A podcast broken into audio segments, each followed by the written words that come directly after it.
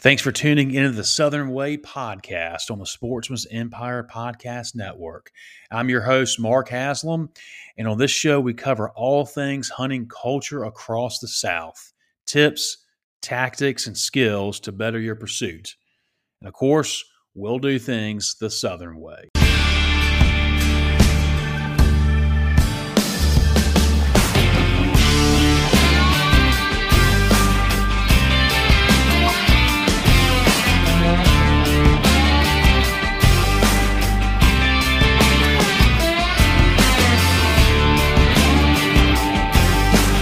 Ladies and gentlemen, welcome back to the Southern Way podcast. I'm your host, Mark Haslam, and I am pleased and excited to have on the line George Blitch of the Son of the hello. Blitch podcast. Thanks, buddy, for being Yeah. on. This is I've been I've been looking forward to this. How have you been, George?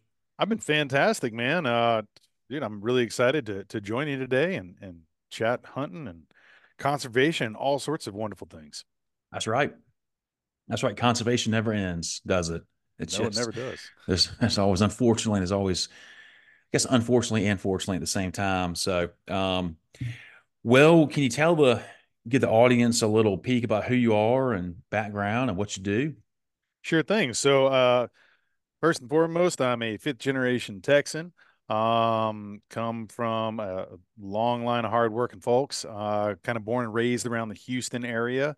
Uh, went to school up in Boston for college and then came back to Texas as quick as I could. Um, did a little bit of traveling around in that time. Worked with a guy named Harvey Arden. Uh, he was a National Geographic staff writer and we formed a publishing company and kind of traveled around, worked with indigenous elders.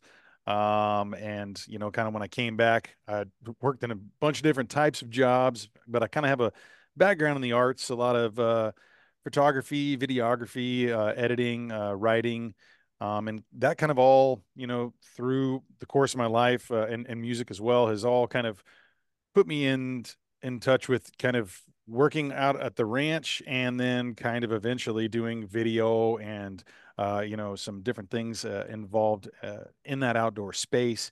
Uh, and then i uh, i guess about a year and a half maybe two years ago uh, came up with the idea to run a podcast and with a name like Blitch you got to do something with it right? So i have the son of a right. Blitch podcast where talking to a lot of different people in the outdoor space um, and then i still kind of touch into kind of my background with you know touring musicians um, some people who are writers you know authors and such. I was an english major so i wrote a lot and read a lot.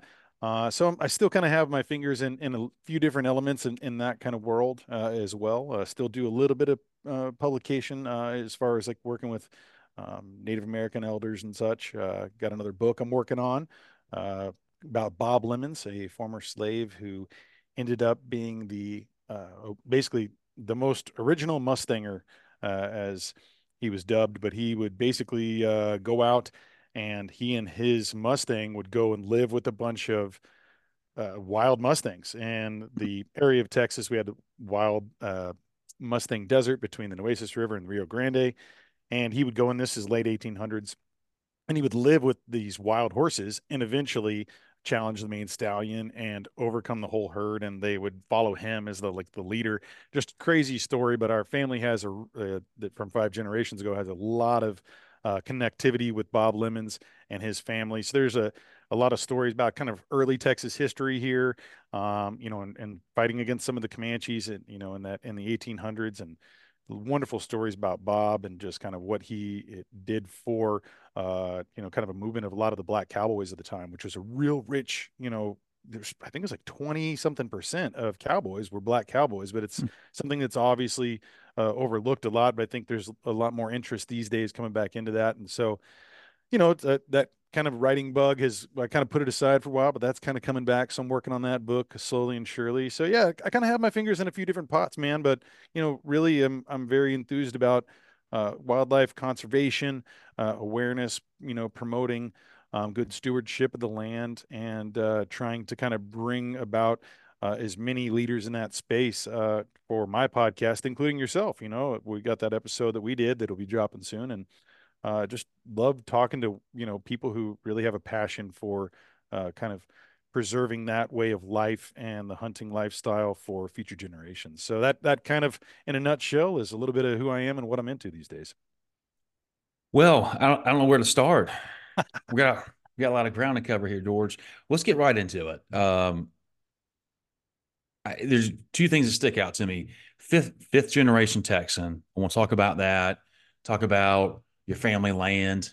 Definitely dive into that. I know that you work as a wildlife manager on the property. Mhm. But a side note, how did you end up in Boston? You're fifth generation Texan.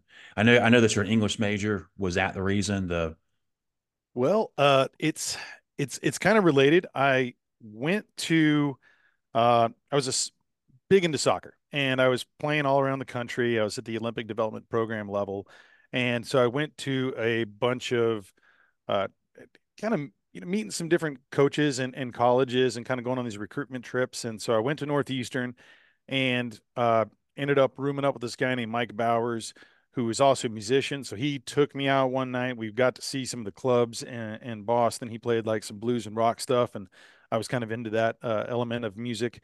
And so that was kind of a neat scene to be a part of. And then I noticed that at Northeastern University there in Boston, they had a program where you could do a lot of types of internships um, at different, you know, state offices or even the White House. And at that time, um, in my, you know, naive thinking, I wanted to get into politics because I thought I could, you know, do some great change and yeah. had all these wonderful ideas of a brilliant 18 year old who knows everything. And so I got in there and took one political science course and decided that uh, I would change my major to English with a minor in secondary education to become the fifth generation teacher in my family. And so I thought that was something I could do to kind of, you know, have my impact on the world and help to inspire folks to become the best versions of themselves. And so that was kind of this, uh, you know, Nice. big dream of mine then. But uh, yeah, I, I, you know, was, I guess college soccer was kind of that one of the tenants of, of that interest in, in that area. But Boston was, it's like a quarter million, probably more, uh, college students within a, you know, like 10 mile, uh, you know, radius. And it's just a really fun town. Uh, a lot of sports culture there, a lot of music, uh, a lot of great food and just a lot of cool jumping off points. You know, kind of being in Texas, you can drive for a whole day and still be in the same state. Over there, you can, you know, visit a bunch of different states and a bunch of different types of environments and, you know, cultures. And so uh, it was something that I, I, I think I needed to get out of Texas and kind of explore and find myself and, uh, you know, in a different area so that I could, you know, have that growth and, and seeing different cultures and ways of life. And it was certainly impactful. But yeah, it was not you know, wasn't that, that political science realm that I originally thought, but I, I found a path there Yeah. and a good one. I still studied music, played in a bunch of bands and things, and was really involved in the art scene out there too, and, and just met some wonderful people that are lifelong friends. So it was, it's not anything I regret, but it was definitely, uh, you know, it was a, a different path at that time for me, but it was one that I needed to take. Nice. Yeah. That's cool, man. Because yes, sometimes some people need to get out. Uh, maybe other not not not not necessarily their comfort zone, but just get out of where they are, their environment, experience other stuff, whether it's a short short period, a long period, and just you know see some different things that can help you know evolve them as you know as as they matures and into a into an adult. I know what you mean, George. I I had I took one political science class in college, and um yeah, I just I didn't I, not that I was looking to go that route, but either I don't think I had to take. I, th- I think I chose Mhm. what's for me at least after watching Veep which I was a big fan of, and then House of Cards. It's like, and then as I grow as an adult and just see this stuff play out, it's amazing how real those shows really are. You know, one's a comedy and one's a drama, but like, you know, politics, it's something, it's something wild. Well, let's talk about your Texas culture. Not Texas culture, but your family uh, fifth generation. I know you've got some land. Let's dive into that for a little bit because I know there's some there's some rich history with you and your family and what y'all do when you're land. Can you tell us kind of like the the general region where it is Yeah, and type of terrain, game animals, non-game, that all that kind of, and we'll kind of dive in slowly.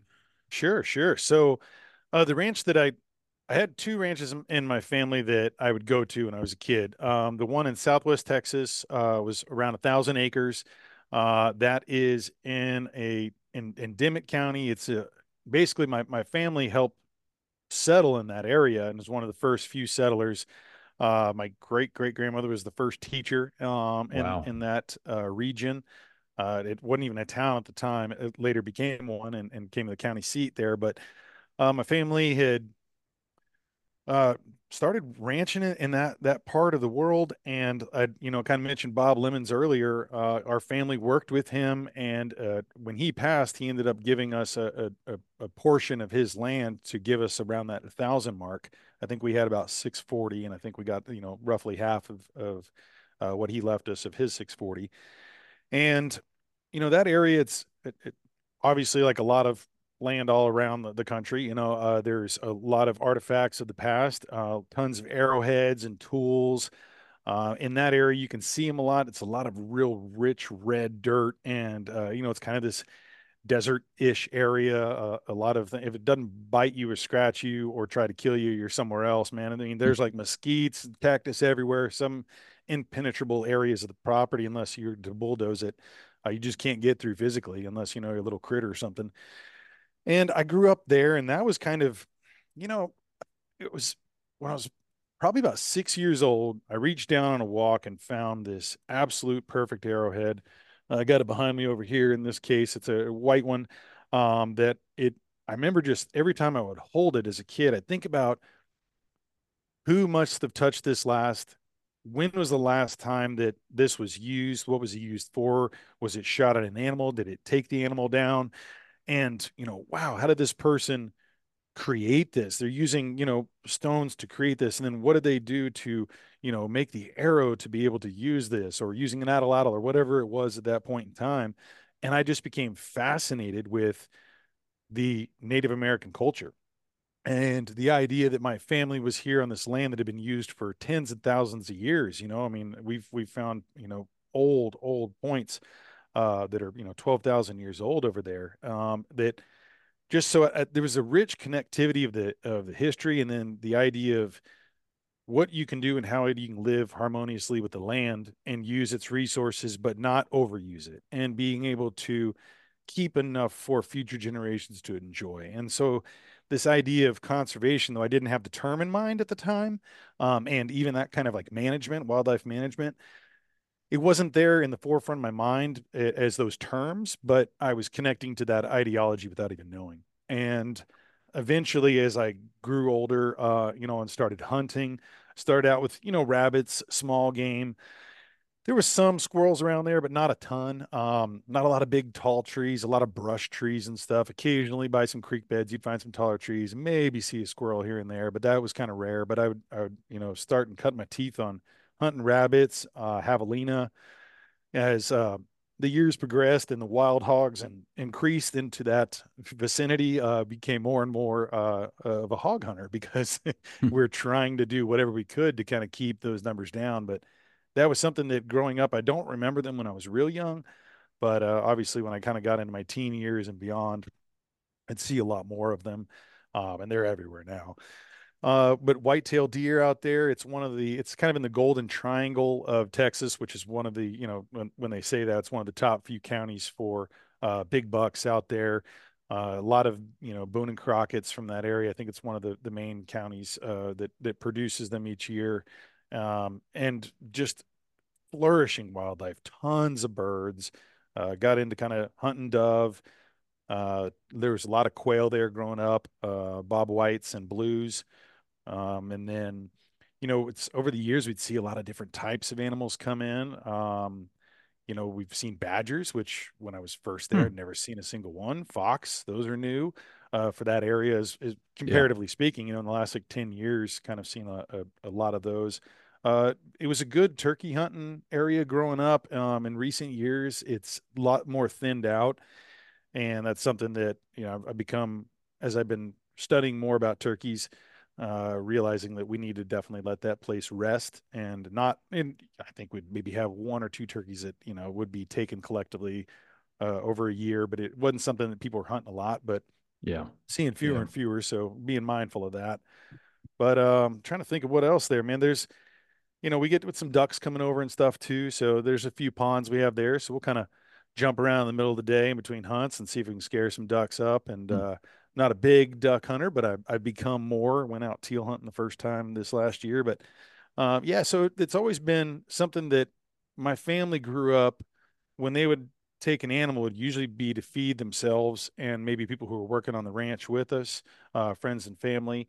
And I learned very early on about making sure I'm using every single part of the animal that I possibly can, um, not leaving any meat on the bone, um, taking some of the bone, make stock, doing different things to where utilizing uh, the animals to the best that you you possibly can, uh, and really kind of knowing I guess being taught ethics at a young age as far as you know making sure you're making the right shot. And you know as I become more of a precision rifle hunter in my future years or in in, in more recent years uh, that's even more important now and making sure you're making the most ethical shot possible uh, anytime and teaching people to do that. And so I grew up my uncle kind of taught me the way around the ranch and taught me you know what what we need to do and then uh, I have another family ranch that I would go to as a kid, but it was more of a cattle ranch that my granddad, my father bought in 1975. Uh, my grandfather was a, a Air Force uh, veteran and uh, he was a colonel there. And so in his later years, he ended up buying that ranch and running some Santa Gertrudis uh, cattle over there from King Ranch and uh, had a phenomenal time going out there, you know, shooting and, you know, fishing a lot, a lot of ponds there. But uh, that place was closer, and so I I had a great connectivity to it, but I didn't run around as I did free when I was in South Texas. Um, and then about 12 years ago, um, after my grandfather had passed, uh, my dad ended up with five eighths of the property, uh, a little over a few hundred acres, and um, that we kind of decided that we would, you know, split it up with the family and that he would get his and he immediately signed it over to me and said, "Here, you here's the reins and you run this." And so I had had some experience uh, being a, you know, wildlife manager of the property in Southwest Texas along with the, you know, collectively a few other people then to running it fully on my own. Um, and that became something that was just a whirlwind of information. You know, that's when I, you know, first described to QDMA and uh, you know, well, the idea and the practice as well as uh, you know the organization at the time, which is now National Deer Association, as as you know, you know. But that was something that I really was doing some deep diving into that next level of uh, management and habitat and wildlife management altogether and that that's been just a tremendous journey so you know i can jump into that as well or we can go different avenues but that's those two ranches, you know, it, I kind of cut my teeth on learning about things in, in South Texas and then moving into Central Texas in the last kind of 13 years of really being the, the person who's running that and focusing on that has been, uh, you know, two different properties, two different topography. Yeah. Um, Central Texas has some creek beds, a lot of big oak trees, uh, still a lot of brush and, and mesquite and things there too that in areas can be impenetrable. But uh, you know, a little bit of different dynamic and animals there too. But it's been just a, a wonderful uh, thing to kind of being able to borrow some from the other and, and learn to do the best I sure. can to, you know, give back to that land.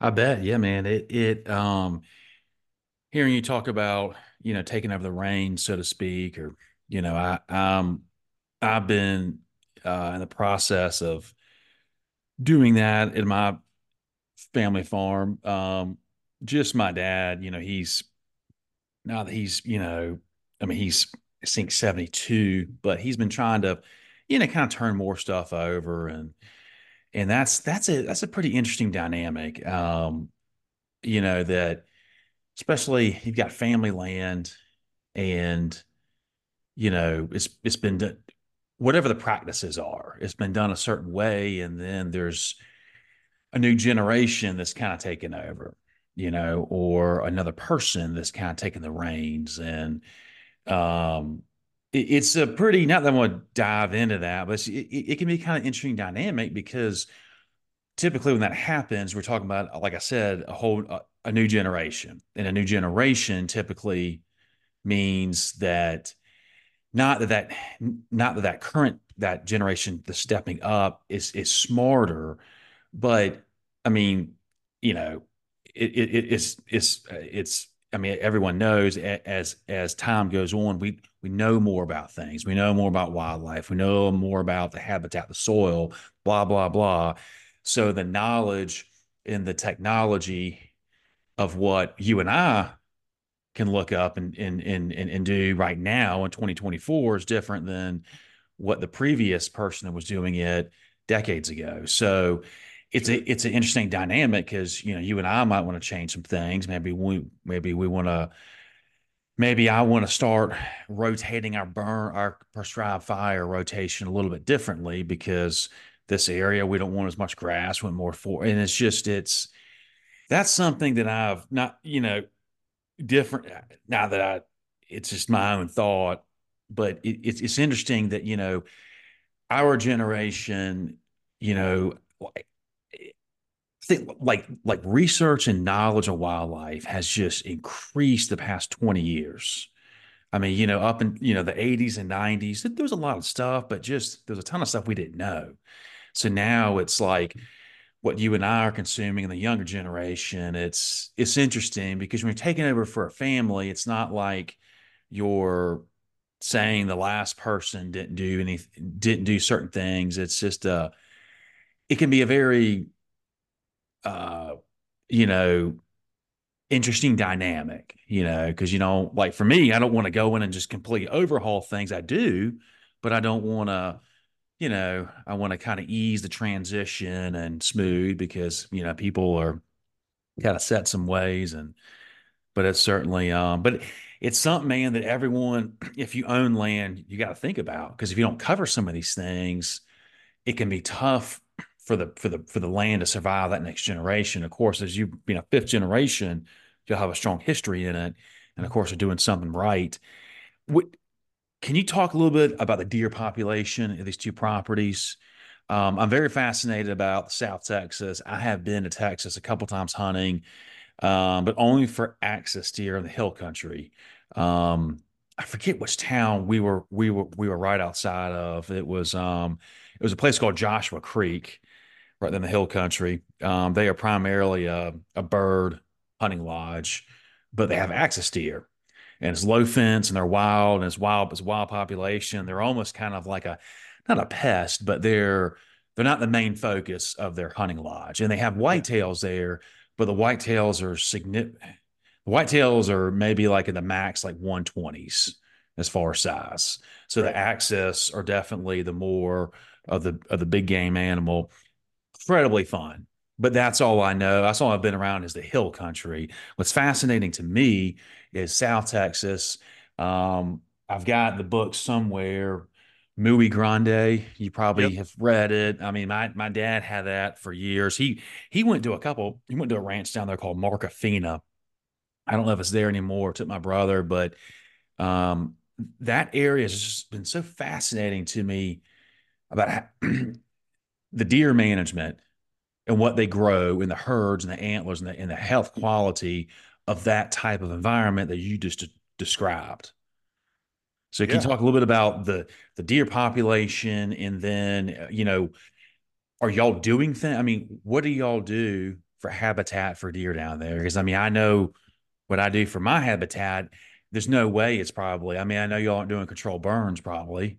No, it's it's usually so dry out there that the idea of even uh, lighting a match is uh, everyone looks around to make sure that there's, you know, fire extinguisher nearby. It can be, it can be pretty tough, man, because that desert kind of climate.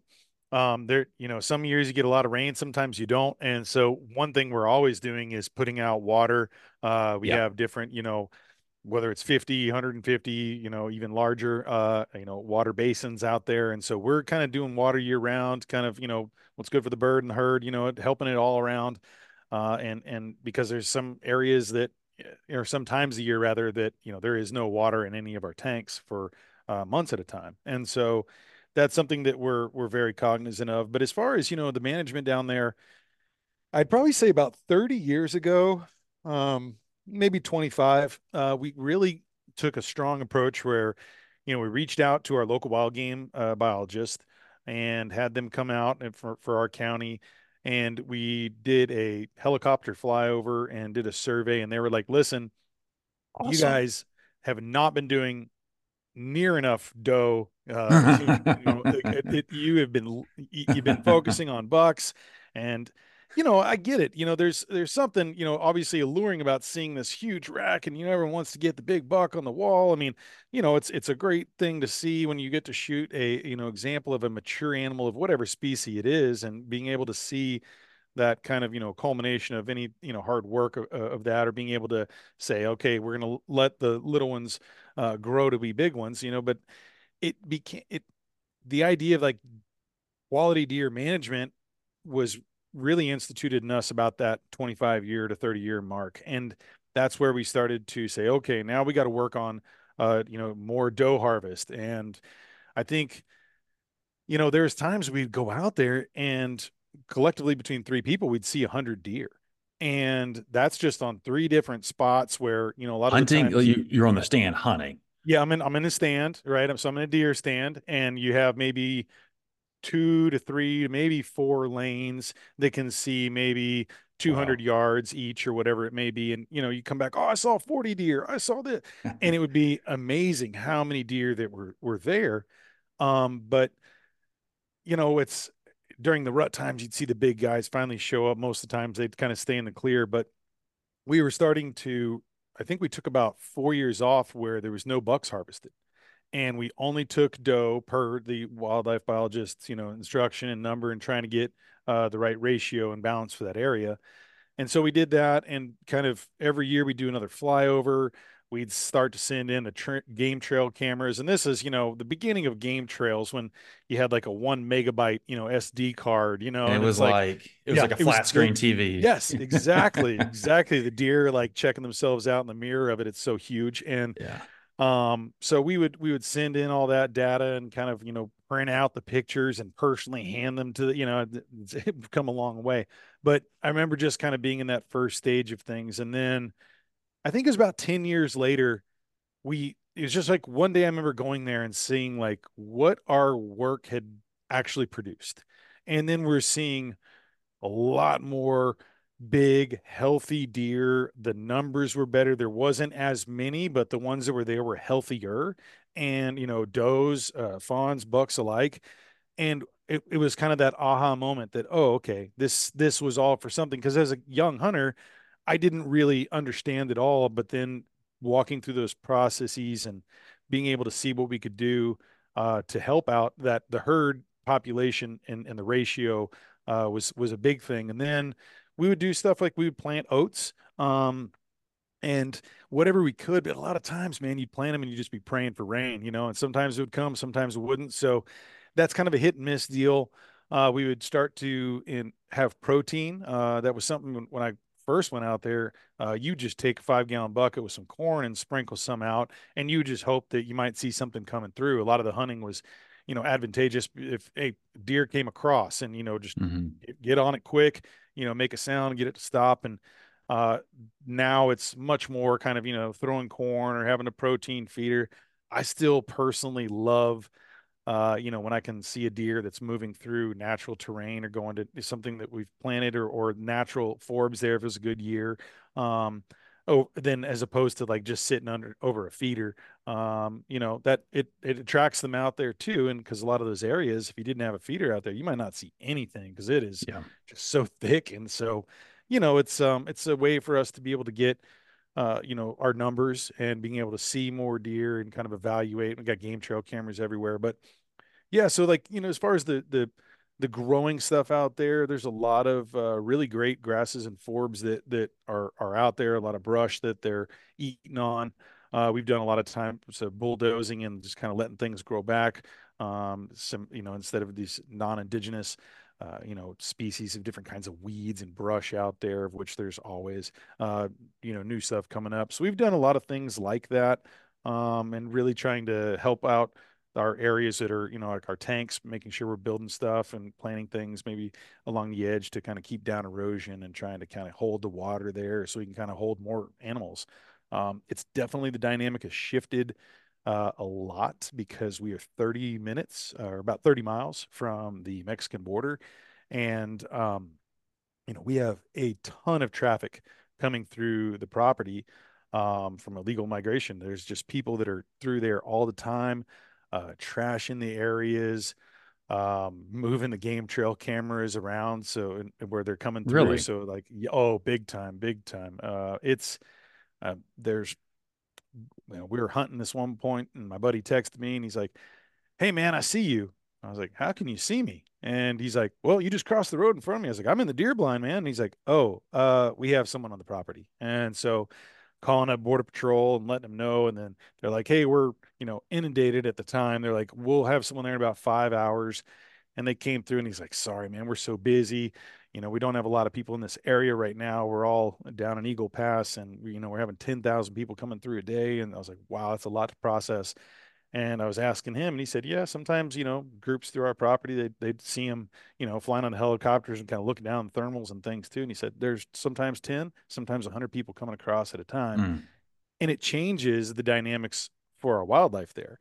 Um, and now it doesn't like eradicate the deer, right? It's not like they're running away anywhere because throughout there's just a lot more traffic, but there it does change things in our ability to count when people are going through and taking the SD cards and throwing them in a pond or you know rearranging the cameras, um, going in and a lot of like recently we had people lowering the corn uh, barrels that we have like these 50 gallon drums and eating corn out of there because they'd gotten lost and that's wow. literally what they were trying to do to survive. Uh, it's just it's such a weird dynamic, man. I was 10 years old running around with the 22, had a thousand acres to play with, and come home before it's dark. And now it's like, you know, I got a 10 year old. I'm like, you're not going 10 yards from me on this property. Yeah. Uh, and most of the people, you know, uh, they're trying to get over and have a better life. And I, I, understand it. If I was in a lot of their situations, I'd want to get out of it.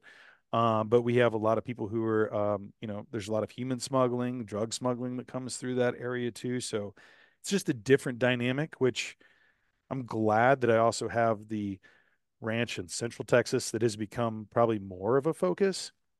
And uh, if you'd like, I can kind of dive into what we're doing there, management wise. Oh um, yeah, absolutely. Because that that one's uh, I think a lot more hands on. Um, I'm there a lot more. Uh, have people that that stay on the property and that are kind of keeping up on the day to day operations. But uh, you know, when I kind of my wife and I when we took over the reins there, uh, first thing we did is have a wild game biologist come out. Uh, worked with our NRCS, you know, a division of the USDA, um, and so we had you know agents come out and kind of look at the property. We did an evaluation for the different types of plants and and forbs, you know, that that were maybe tier one or tier two or tier three sources for uh, white-tailed deer, uh, turkey, uh, as well as ducks and and and dove. But white-tailed and turkey were kind of our two main species that we wanted to work on, you know, wildlife habitat. And so we got introduced to a bunch of different programs aside from creating a, a wildlife management plan, um, where we joined the EQIP program, uh, Environmental Quality Improvement Program, uh, with the NRCS. And one of the things we did is we cleared about 25 acres of just a bunch of non, you know, indigenous land there uh, or, or, growth, um, both trees and just shrubs and, and, grasses and weeds. And we replanted native grasses and forbs there um, for better bedding cover, uh, just kind of some transitional ways. I mean, I, I have a company called Map My Ranch. Uh, so I've been mapping people's hunting places for about 20 years and, and, you know, hunting leases and public land. We do everything, and even fishing and stuff too, coastal maps. But um, I really have been a map dork all my life, and. I was always constantly looking at these things. And uh, when I started to get maps made for my property, which is what kind of started off the business, looking at different the topography and figuring out what lanes and channels that you know animals may run through. And of course with the inclusion of things like onX and things too you know have a different level of stuff with like these satellite images but we'd have these old aerial images we got done on the ranches and you know kind of figuring out where things might be uh, you know good setups for um, you know maybe where there was a food plot or a field that we we would you know bulldoze and and you know root plow and, burn and then you know plant these native forbs and grasses for the you know covering areas and things too bedding areas and so it kind of took a whole nother level of wildlife management when that happened.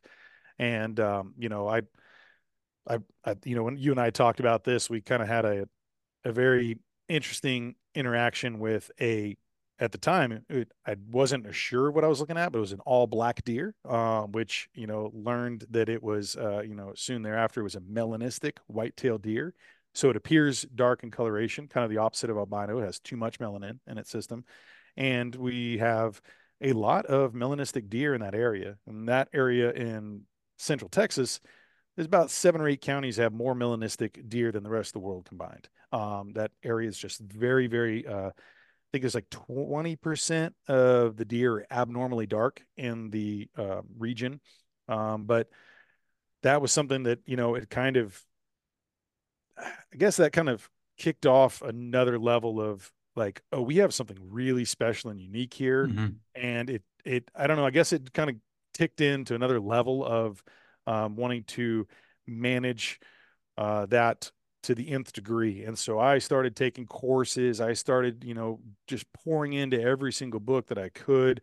Uh, you know, joining QDMA and you know, looking at all the resources I possibly could, that online and and, and in print and in person, um, and conferences, anything I could go to, you know, further my knowledge. And we've been, you know, I, I think in that 13 years uh, of our type of management principles, We've seen a healthier population. Every year, we're sending the game trail data to the wild game biologists. They're telling us based on our area how many does, how many bucks we need to take.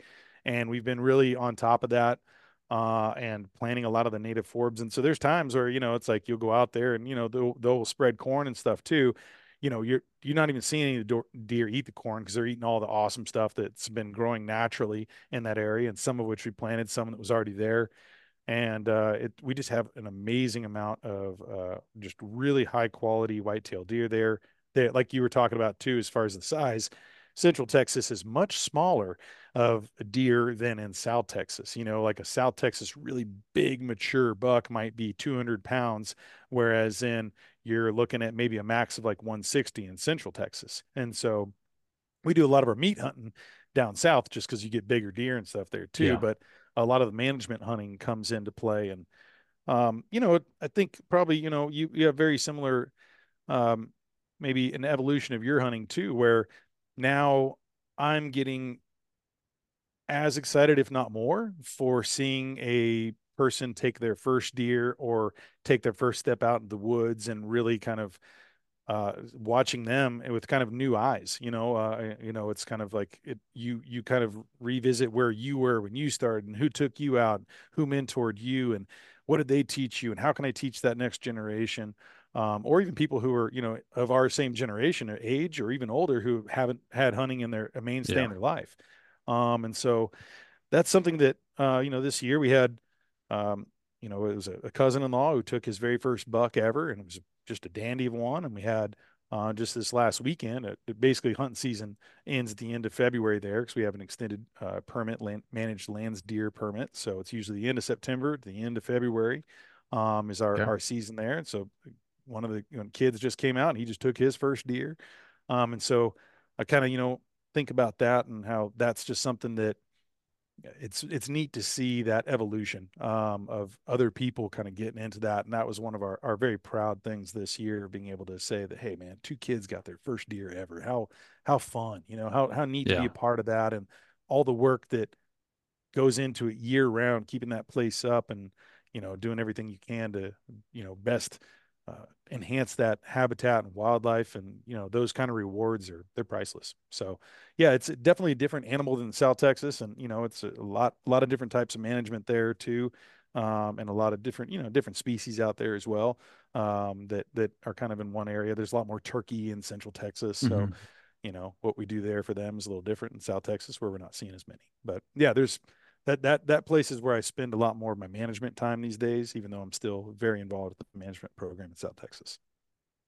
Yeah, that's um, you know, hearing you talk about the the deer population in in South Texas, that was something it took me a little bit to kind of truly grasp. And I think a lot of people when they have land is uh I should say I'm referring to carrying capacity. You know, you, you you want to see deer. And we went through phases early on our property where, you know, we wanted to see a lot of deer like in December, you know, go out in the field and see a lot of deer and you, it's great. But then you try truly understand that concept and people can hear it and they can read about it, but to really dive in and understand that, you know, eh, yeah, you could have, you know, let's just call it in in even a hundred deer in your property, utilizing your land, a hundred deer kind of floating on, floating off. But maybe if you whittle that down to like 70, then those 70 deer or those 60 deer are going to be a lot healthier. They're going to be bigger. The does are going to have healthier fawns. It's just, it's, you know, people, you know, talk about carrying capacity, but like what really kind of truly understanding that, you know, you got to go in, maybe uh, lay off the bucks for a little bit, or you just pound does. And it doesn't mean that you're going to, you know, I mean, at least when I talk about it, I, I don't, you know, I mean, it's at a certain point we're going to have to lay off our does for a year or two. I mean, we've been going ultra aggressive, but at a certain point, you know, we're going to taper that off, and that's why you, you know, keep keep the records and everything. Um, going back to this melanistic buck or bucks, I should say. I know I know you've read an article about it. Let's talk about that. But what what's the general? I know there's not much known about it. Truly research, factual based data. But what is the general idea? What's the hy- hypothesis about why it's your area? Are these deer in more? Is it is it more of an open area and they're in the sunlight more, and so they've evolved to be you know darker? You know, I mean, what is the?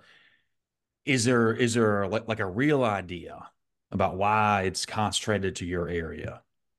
So there was a professor at Texas Tech who studied melanism. He's since retired. Um, whenever I, I ended up taking a buck in 2016 on Veterans Day, um, which happened to be the first deer that I took at that property, uh, which I dubbed him Black Beauty and have a story uh, that I wrote about that, um, and which was in the QDMA uh, Quality Whitetails and that was kind of one of my first forays into you know outdoor writing and since then i've written a lot of more articles but that one kind of talked about that particular buck and when that came out that professor reached out to me and asked me some questions and he was very curious and i've obviously had tons of questions for him and his first question to me was does that area have a lot of creek beds I said, yeah, a ton. Actually, our whole northern property is all creeks. We got creeks running throughout the property. He's like, okay, that explains it. I was like, what does that explain? He goes, well, you think about a deer who is very, very dark. I mean, these deer are almost black and you know i can send you some pictures too if you want to share with the audience or you know you know they can kind of we can send them back to the site and i have a bunch of them on, on my webpage on sonofablitch.com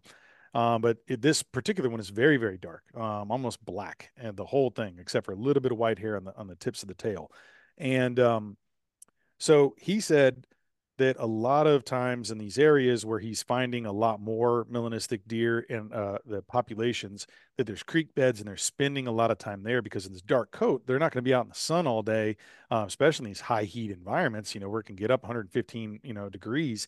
Um, and, and that's just temperature, you know, yet alone the heat index there at certain spots and times in, in Texas. And uh, he says a lot of times they'll spend uh, a great deal of their day in the creek bed. And there was, you know, this one particular deer, we saw it in person, just kind of flash by us.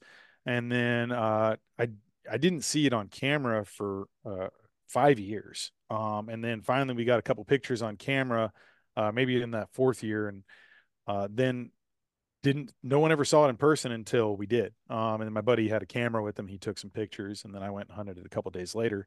Uh, and then we saw a couple other game trail pictures. But as far as you know, maybe six total game trail cameras and we see all these other bucks and we can identify them and they're coming out to the feeders and there's openings and stuff but i think that it was true that the the melanistic deer ended up spending a lot of time in the creek bed. It was a seven and a half year old buck and obviously had had you know survived um, you know through many seasons. Um, but what we we started to see around that time uh, younger does but we would never see the melanistic does with any fawns you would see a regular whitetail. When I say regular, you know, typical looking whitetail um, with mm. twins, uh, fawns. One would be a regular looking mel- uh, whitetail deer, and the other one would be melanistic. But we'd never see any any melanistic doe with fawns. And so um, I wasn't thinking when I took that buck to keep any samples, uh, tissue samples or anything. Um, I recently, this October, I took a, a, a melanistic doe uh, from the property, and I ended up saving, uh, you know, some some tissue and some samples there. Uh, and I'm working with, you know, some people that I've been in touch with who study melanism and you know they want to learn more but it's basically you know, I guess if two regular looking whitetails have that genetic disposition and that particular whatever it is, the chromosomes or whatever the, the things that are, uh, that are embedded, which is people way smarter than I can maybe explain, um, that when they kind of match up, then they'll have a melanistic animal. So I don't know if that melanistic buck bred any regular whitetail deer and they had them. We're not sure if they're they're uh, you know fertile or not. So that's something that um, I'm hoping to maybe be able to contribute to learning more about that uh, and maybe having some people maybe do a capture uh, someday on the property. And I've talked to a few different people, um, some you know people who are, are, are doctorates and, and uh, professors at, at, different universities uh, throughout the country, but a couple here in Texas um, who are interested in learning more. So hoping to get down into that. You know, a lot of you know whitetail deer have different color phases or not phases, I guess the different colorations, you know, uh, mm-hmm. leucistic, uh, you know, albino is not as common, but you know, there's places like in the Seneca Reservation up in New York. Uh, they have an area that was a army depot, I guess, at one point in time. I think it's like 10,000 acres total that they had fenced off. There was a lot of white deer in that area. And now I think through the years of, you know, in, kind of in, inbreeding in that population, in that sense, the majority of them are white. And so that's regionally, genetically something that's very big there. I've heard of different, you know, areas that have a lot more piebald uh, and different color, you know, colorations of deer. Uh, there's a guy, um, Jim Heffelfinger, who wrote a article called 50 Shades of Brown that kind of talks about the different uh, colorations uh, mm-hmm. of deer. That's a really great one. I think I have that on my website too, or at least a link to it and it kind of goes into detail a little bit more about the genetic portion of that. But yeah, I think a lot of it's the environment um, and just that that kind of genetic disposition of that area um, and kind of maybe it is that creek bed maybe it is a lot of those areas that are deep pockets in the woods that uh, they're spending a little bit more time at uh, I do see some now that are just there every day at feeders, um, and it's a little bit more common. But I think we've had a lot of no pressure zones on the property and there's things that we're doing that have been enhancements where we're just seeing a lot more deer uh, freely move and i think um, you know with the advent of cellular cameras i'm maybe seeing them when i didn't you know sometimes yeah. the camera wouldn't take them before or whatever so that's something that I, I find fascinating and you know I'll, I'll continue to share what i learn with everybody throughout that process yeah i mean it's it's fascinating. It it truly is. I, I you know I often think about um, you know I mean white-tailed deer. They've been around longer than we have, at least in North America. They've have they've run the gauntlet on some predators. Mm-hmm. I mean they were dealing predators before uh, predators that supposedly we couldn't we couldn't get past until they went extinct. So I say that because like so like they've obviously adapted and I don't need to get. I mean, they they've adapted. I'm no whitetail historian, but like, what are they currently? It's just fascinating for me to like every now and then I'm thinking about like what are they currently uh, evolving right now that maybe like centuries down the road they're going to be evolved to where they don't they're not affected by like auto headlights. I mean, at a certain point, you know, they they have this thing where everybody knows deer in the headlights. Maybe at a certain point, they're going to evolve past that um, or maybe they're going to start to evolve past you know hunters. I mean, as I mean, how long have we really been elevated hunting? You know, hunting deer, uh, whether it's a climber more exposed out in Texas, y'all might be in more. I mean, we have a lot of box blinds down here in the southeast, so it's just interesting to different dynamics because I mean, you've got a lot of deer in this country that are they're not really evolving for predators, they're evolving to like live around us.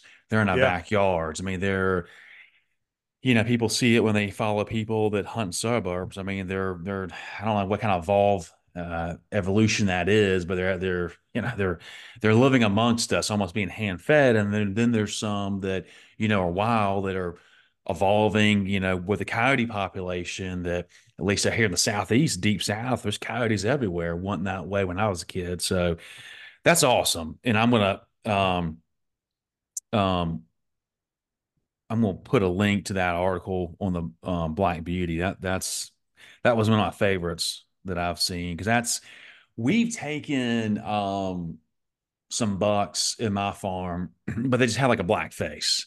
I think Uh-huh. I mentioned that before. Yeah. And the white ring that would be around their snout, right, right in front of their behind their nose, was black.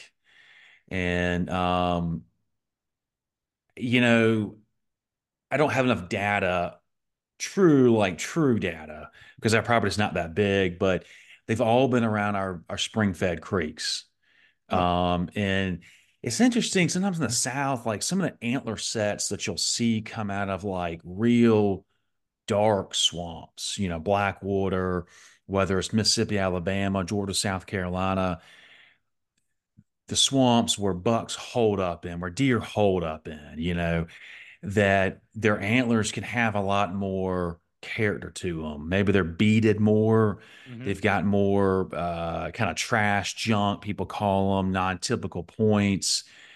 I- I've never come across, I don't think there's any kind of research on that, but it just where it seems like our area and where I've hunted, where it's more pine plantations, more upland, traditional terrain, you get this kind of classic eight, 10 points. You don't get the and the traditional coloration, but some of that stuff is just like what like what you said, is what people see. And now now trail cameras and technology, we're seeing so much more. But that that's awesome what y'all have seen down there. Um, let's talk about Map My Ranch. Let's dive into this because you you've touched on it. Um, you've got a company that produces high quality maps.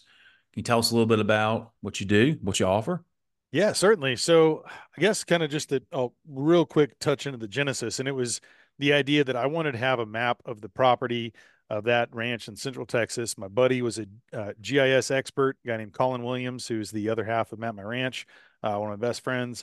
And he had a GPS unit at the time that was probably like a five thousand dollar unit. It was one of the you know best that could go within I think mark something within like a couple feet, and I'm sure you can get that on eBay for like 40 cents now. It's, you know, way old. It was like about 20 years ago that we went out to the property and we started marking different stands, or maybe it was a game trail, and just to kind of get some things and try to figure out how to put some icons on like Photoshop or whatever. And then eventually, uh, we ended up putting out a, a couple printed maps of the property, and I was showing some friends, and someone was like, "Man, you should map my ranch." And then I had another friend, "You should map my ranch." And then you know, Colin and I looked at each other and said, "Hey, well, you know, let's try this out." And so, yeah, I think we're coming up on our 20th year um, of, of business. You know, we kind of did some for friends, you know, just kind of, you know, just as a gift, uh, you know, before, and then we started kind of, you know, eventually picking this up as a business. And um, it's, you know, it's not a full time thing. It's something we just love to do on the, on on our side, but something we're both very passionate about. And um, we started to create printed aerial maps. Um, you know, a lot of the types of, you know, imagery people see from Google Earth and stuff, it's a satellite image. And, you know, you can print it out, but it may be pixelated and it's not the best quality. Where when you get Yeah. aerial imagery, uh, the cameras are much better. Um, and now I think satellite imagery, a lot of them has caught up because you can have some really crisp data too. And there's some companies we we do get some imagery of areas where it may be hard to fly a plane, or maybe there's people that aren't doing that as often in that area. But uh, you know, a lot of counties will go and they'll fly, um, you know, a lot of times to see if there's any, uh, you know, more roofs on the ground for taxable, you know, purposes. Um, and so there's different organizations. There's, uh, you know, across the, you know, Texas, we know of, you know, at least a dozen that are flying, and a lot of times we will subscribe to them and get the best imagery. So we're getting stuff that's usually six months at the newest, and that's kind of industry standard, up to maybe a year and a half, uh, uh, where That's awesome. yeah, because you look at you know Google Earth and some of those images are you know four years old, you know, and I mean, like know, 20 years ago, it was like a 20 year old photo. Oh yeah, it's like black and white, right? Yeah, it's like there's no electrical lines, anything. But the imagery that you know, I've our family has had some over the years, just these old maps, and so we've printed them out for you know at least the last you know almost 20 years. So we kind of have a chronology of our our you know development of what we've done on the on the ranches, which is really fun to see historically. But um, Yeah, so we'll we'll do printed maps. Um, it kind of just started off on regular photo paper, and then we've evolved. We have three different types of products now uh, that we mainly offer. There's some other ones we can do, but uh, weatherproof is is probably our most popular. It's kind of like a Tyvek type material. It's water resistant, tear resistant. It's foldable, so it's great to take out in the field. Uh, it has a matte finish, so it looks really really good on the wall or framed. Um, a lot of people will frame those and maybe use dry erase markers or you know some kind of you know glass marker to to kind of put their points on. But for those who um, you know maybe they they they want to have that utility but it's not necessarily a frame thing. We have laminated, it's a scribe laminate where people can use dry erase markers, uh, chalk markers, stickers. Um, those, you know, laminated, you know, obviously you can't fold those. Uh, I mean, you could, but just be all creasy and wouldn't look right. So those, you know, if you're going to carry them around with you, just have them in a tube to protect them. Um, but you know, most times people put those up in the in the ranch lodge. Hey, you know, someone's going to go hunt here, and you know, kind of yeah. draw, you know, where someone saw something or whatever the notes they may have. And then we have uh, vinyl, which is great for like outdoor use. A lot of people have barns and stuff. They just want to keep them out there on the wall. Um, those are great because you know they're they're water resistant um, and they hold up real well. They're heavier, so if there's some wind, they're not going to just kind of take off. And you know we can put grommets on those and tie them into spots. So really kind of just depends. A lot of people will get like a big map from us and then some smaller field maps, you know, put in their backpack or their back pocket. Even I keep a two and a three two by three foot in my back pocket, all folded up. That that weatherproof is so thin that uh, you know I barely know it's there when I'm sitting down or you know driving around or even in a stand. Um, but we also do some work with the onX too. So you know, do they do digital mapping and uh, you know onX Hunt, and so we kind of have a partnership where if people uh, you know, order a custom map from us. You know, we, we kind of do two different things. We have a boundary map, where it's just the boundary of your property with a little legend, you know, compass rose, uh, scale for feet and yards. Uh, but then if somebody wants to have customizable points, maybe they want to show where their deer stands are, their feeders, or if they're public land, maybe uh, you know where different game trails are, or good scenic glassing overlooks, uh, you know whatever it, it, may be. You know, again, we do a lot of stuff for you know uh, folks in, in, the fishing community too, uh, whether it's like fly fishing or you know kind of coastal stuff. So whatever someone wants, we'll kind of customize it to their usage, but they'll get a free onX membership for a three month elite. Um, and then they'll go ahead and plug in all the points, you know, name the stands or whatever the, the things that they want to customize will, uh, you know, have on there. And then they'll send that to us and we'll kind of import that data over an aerial imagery that'll be static and kind of, you know, create a draft map for them to look at and make sure we have everything right. You know, all the icons or how everyone wants them or whatever color, you know, in Texas, a lot of times, you know, yellow for corn, green for protein, blue for water, right? so it's kind of simple. Yeah. Um, we'll have our little icon on those for those. And, um, yeah, so that's something that you know, it's really we we've done a, a, a, lot of really fun projects with different companies recently. Uh, sharing the land um, with is Doug Duren. He works with Meat Eater. Uh, he basically brings land users and landowners together uh, to form these collective groups that'll kind of benefit the the property. Maybe someone comes in and they know how to run a tractor, um, and then they in turn will you know do some work to maybe go hunt or fish or forage or you know, whatever it may be. And so we are making the maps for the landowners uh, of the that have come into that program there. Um, and yeah, so that that's been a fun partnership with Doug and sharing the land. And we we did some stuff for the Meat Eater Auction House Oddities, gave away a map last year. Uh, we've done some other things. Texas Wildlife Association, we're offering a map. So we we'll try to donate, you know, some maps, kind of helped out fundraiser and, and things too, and kind of help out and kind of, you know, give something back to our community as best we can. Uh, but you know, it's it's it's a fun project that we've it's evolved. You know, can't even think thinking about like 20 years. It's kind of just flown by, but um, we're kind of one of the leaders in, in that outdoor space of, of creating, you know, printed aerial maps, you know, especially in a day and age where some folks just do nothing but digital.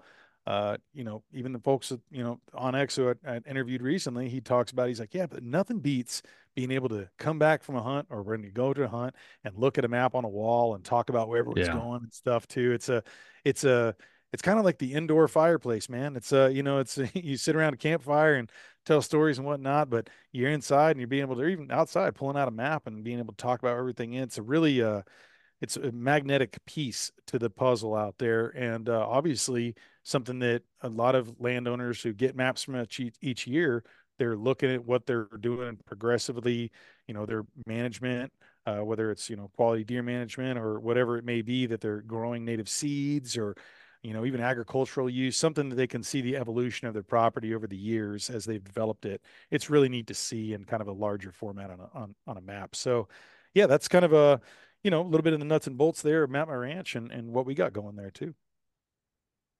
Yeah, man, you're George. You're you're spot on about the you know having a having a tangible map. I you know I love onX and it's it's great for you know um, I use a lot for real estate purposes. Uh-huh. It's great, you know. It, it's kind of good that you know like you're doubting something, you're doubting where you are, or Ballinger or something. You pull it up, or you want to know the owner, or whatever. But it's not.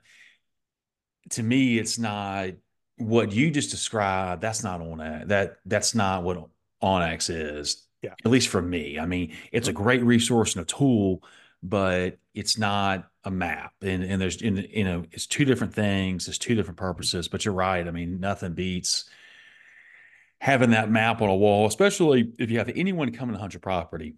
Um, whether it's you know a good friend or someone brand new, like what you were saying, maybe like a mentor type hunt, even though they're not going to be probably you know spot stalking, you're going to drop them off. It just a lot of times people people want to get a concept because you know you, you've had your land and gen, for generations. I've had mine for a long time. I know like back of my hand, but you bring Yeah. someone up and they've been to your property for a while, but still sometimes people just want to know kind of, well, you know, where exactly are you going to be? Where exactly am I going to be? Where's the house? Where's the meeting place or whatever it is? And, and, and I tell you, I mean, even, even being familiar or if someone knows the property, like quote, like back their hand, there's just something different about you can memorize a lot of things and you can picture a lot of things in your head.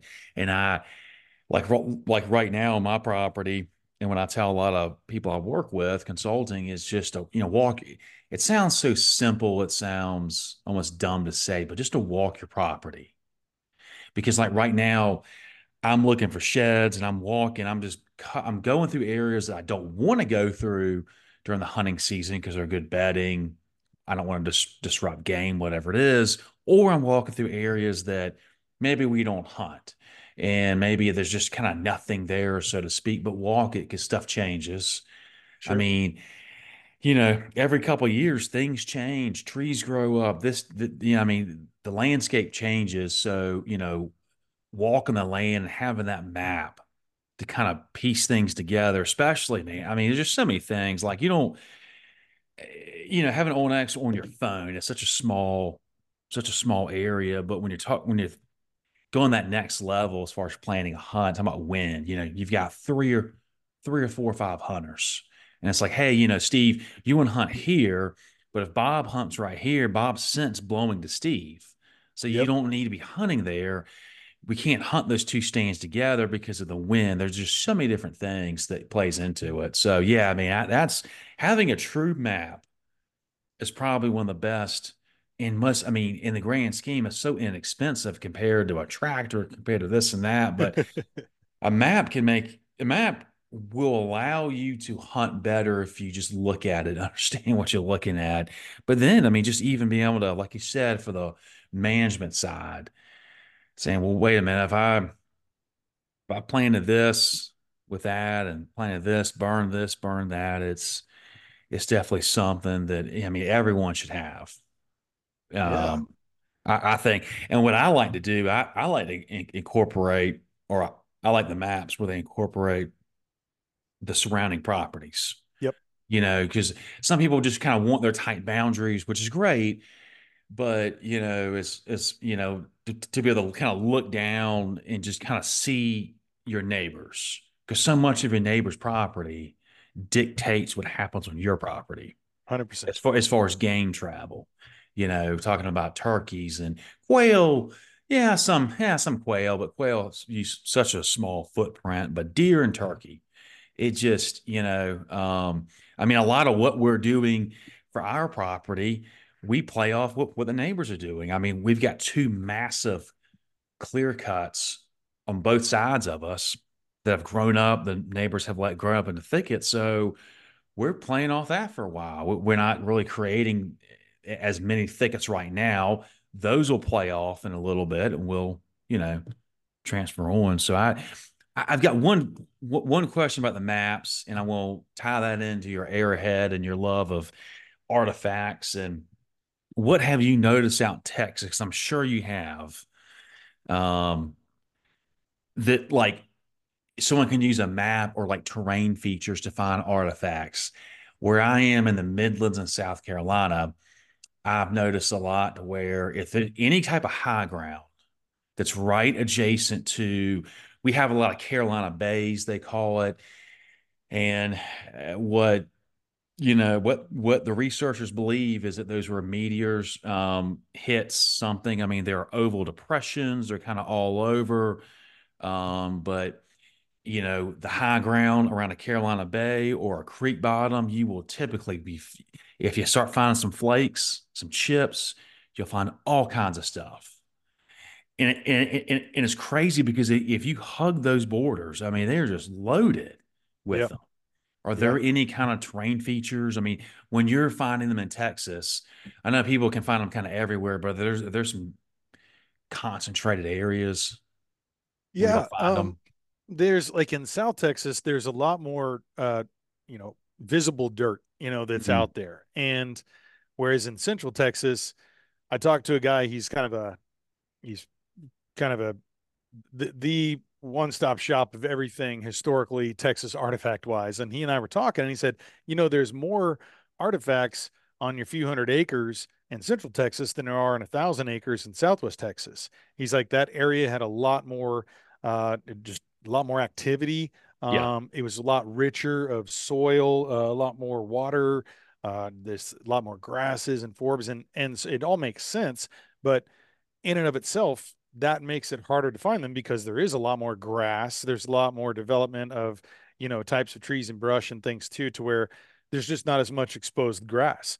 Um, you have to go to certain areas there too. Well, you can look at the topography features um, and be able to see, okay, this is a runoff, and you know, you can see from you know, an aerial image that it's like, okay, this is some bare dirt over here. It's because it's a lot of water that comes through over there and just erodes over there. Hey, that's a good spot to go to because it's constantly being flushed, you know, and, and kind of, you know, the water is, you know, going through that area.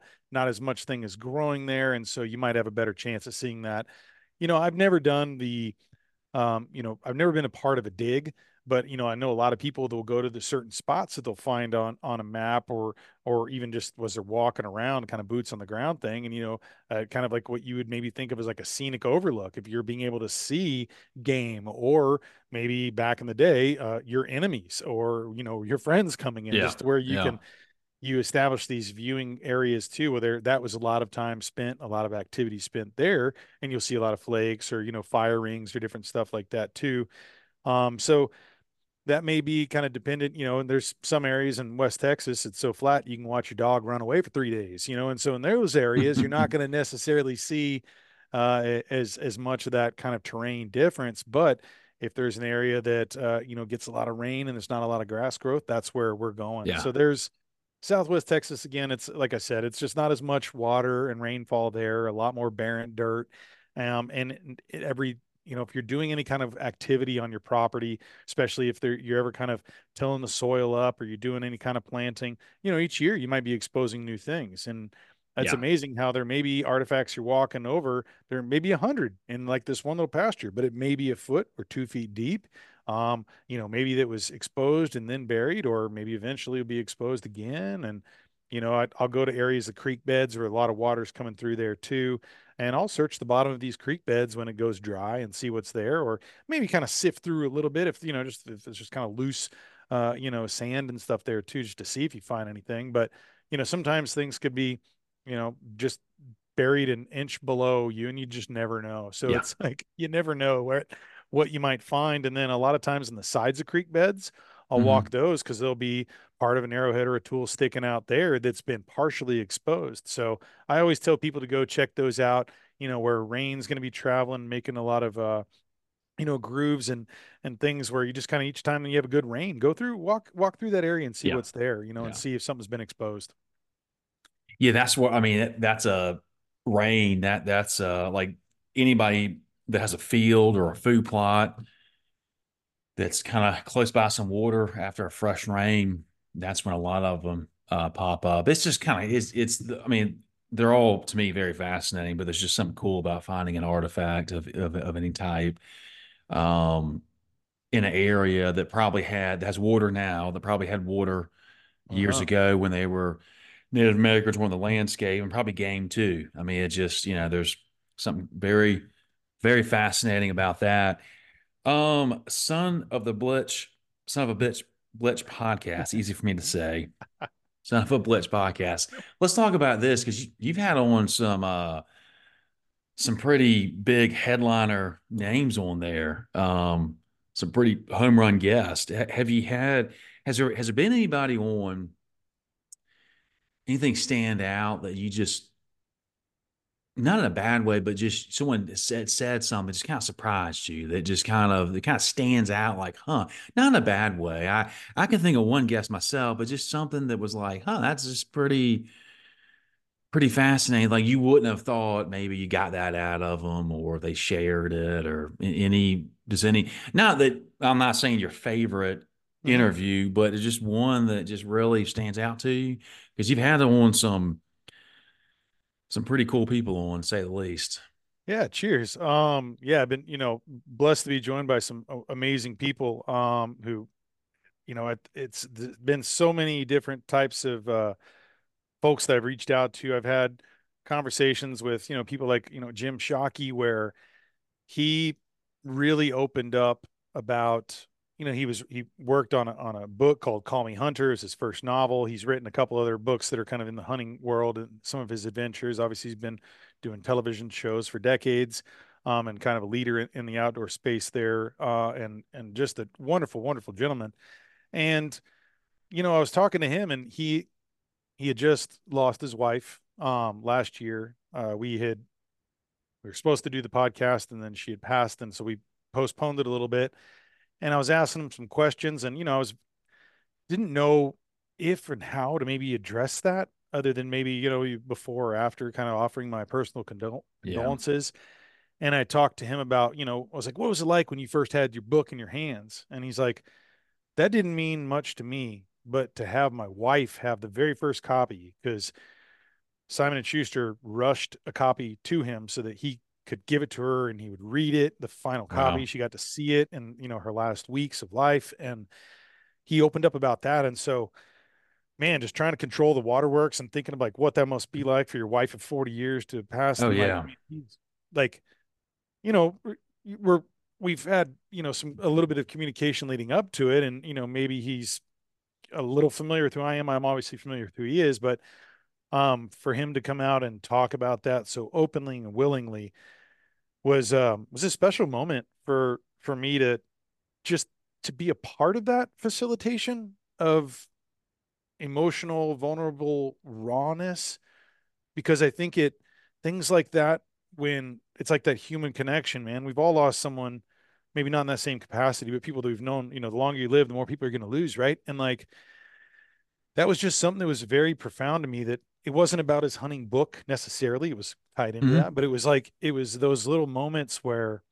I got to really have this huge human connection with somebody and then be a springboard to be able to share that and to share his experience and his viewpoint and things that I feel like could be very helpful for others who may be in a similar situation or going through it or maybe have already gone through it. And so that was a big one. Um, I had another guy who a veteran who talked about, you know, this is an episode that'll be coming up soon where he talked about trying to take his own life. And here we are talking about hunting, and then we take a turn into his service, and he talked about being in rock bottom. And I was like, What was rock bottom for you? And he mm. talked about that. And the he had never talked about that before publicly. And but he chose to talk about that on my podcast. And there's been a few times where people have come on the podcast to make an announcement where, I mean, let's face it, I'm not, I'm, I do not have this huge, overly successful podcast, but I think, no, you're, you're cutting yourself short now. Well, it's not, you know, it, I, I feel like I, I facilitate a good conversation. Yeah, um, yeah, I yeah. feel like that's something that, um, I, it surely was not like that at the very beginning. I look at some of the mm-hmm. first ones. I look back and I'm like, oh god, someone needs to tell that guy to run these. You know, like I don't listen to. I I, I, don't, I don't even listen to mine. I just put them up.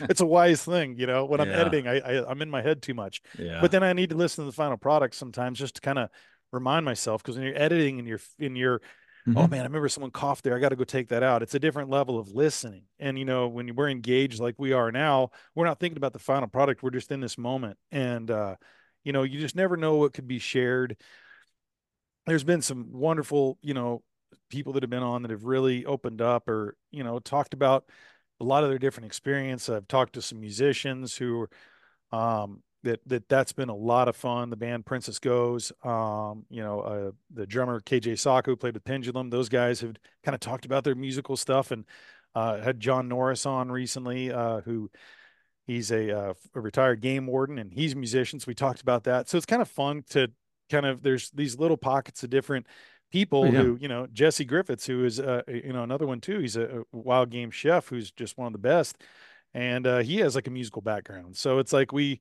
there's little times it's fun to kind of jump outside of maybe the lane of what we're talking about, whether it's cooking or wild game or management and stuff, and just kind of get these little fun tidbits of people and kind of like, oh yeah, they're they're interested in this too. This is something you might not know about, you know. And um, I think one of the thing that I really like too that I think I started about it maybe a year into it was asking people about their legacy.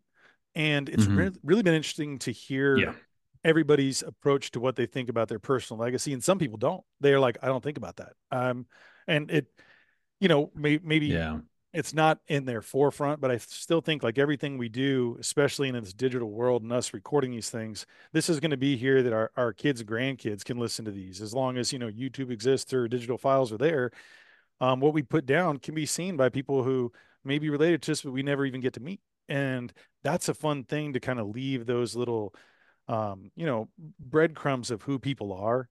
And, you know, when I used to work with these indigenous elders around the world, interviewing them and putting together their life stories and their messages, it was the idea of like, we're preserving this for seven generations down the line. And I feel like in the podcast and the sense, there's an element of that same kind of approach that I took then of just wanting to be a conduit to people's stories that um, I feel uh, blessed and um, just honored to when people come in and they talk about those things in their own life or whatever projects they're doing that we can kind of keep around for other people to listen to for you know it's like every day you know your podcast my podcast there's more listeners that are listening to particular episodes. And then you get to hear the feedback from that and it's like oh man that was really cool. It's like you kind of put out a an album or a, a book if you will because that's things i've worked on before and you know different elements of you know things i've produced it just feels like another little you know thing like that. It's a nugget of something you can keep with each conversation and uh, it'll be there for people to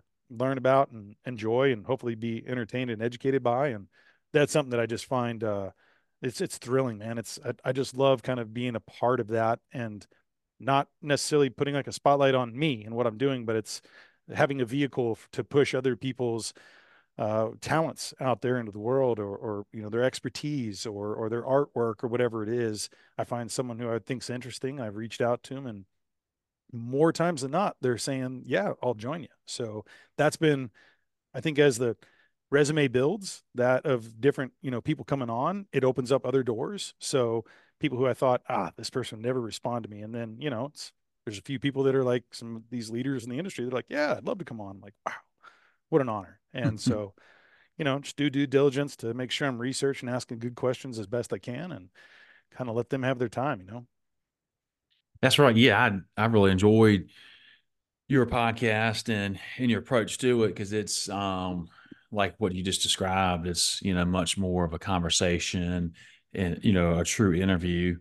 And I try to do I, I try to do similar type stuff. I, I you know some podcast or just some interviews in general when you're two people are talking, whether format, podcast, YouTube, TV, or whatever. Sometimes it's just kind of like it's almost like if you listen to whatever show, it's like the same kind of questions. It's like, you know, it was a hunting related content. It's, you know, how do you, you know, big bucks, big bucks and trail cameras and scrapes and, you know, just kind of over and over and repetitive. But, you know, a lot of times people have you know, like people say, like there's a story a lot of times somewhere, and some of these guests that you know, if they're doing one podcast, they probably have done some others, and every now and then there's you know, we can someone can get someone that hasn't really done many, but yeah, you know, they can kind of not get on circuit, but you know, this is the same type general questions, and I like to yeah. sometimes kind of ask, um, you know, some different things where it's it's kind of more, um, you know what they just trying to get them to eh, talk, you know, about the you know ideas and not so much like when I we'll talk like a biologist, for instance, like a researcher. Sometimes they don't want to do it, but you know, like talking about the melanistic traits, it's like, you know, I get there's, you know, sometimes researchers they don't want to like give out hypotheses or ideas, but it's like if we know these facts, let's relate this. And so what do you really think is happening? You know, what, what do you really and but that that's awesome, man. Yeah, that interview with Jim Shockey was uh, amazing, and uh, that's you. You've covered covered some awesome ground. He's he's definitely uh, a cornerstone in hunting media, and, and, he's one of the good ones too. I mean, he, oh, yeah. he's he's one of the true, authentic, uh, good ones, and yeah, that that was um, very sad going. You know, just uh, seeing Jim and uh, their daughter Eva just through social media. I don't know them obviously, but you know, sometimes we follow people online. You feel like you've kind of you're know more than than the average person, and yeah, it's definitely out there, especially when someone's in the general public like that. You know, and and, and people know you know who you are and the wife and everything. So that's awesome. Um, anything on tap?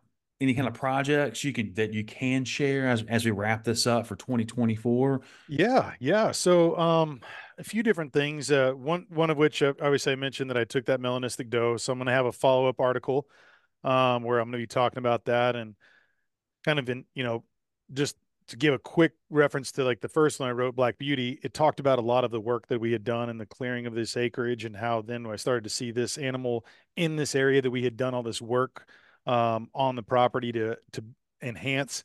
And then now this doe that I shot was in an area that we had just cleared and done a bunch of work. And so it was kind of like um, it, it, it just it's it was a, a really wonderful uh, experience to be able to see it in a sense of reward, I guess, of like all the hard work to being able to see that we're keeping the, these animals healthy for multiple years. We're seeing them on the property year round. We've created this habitat.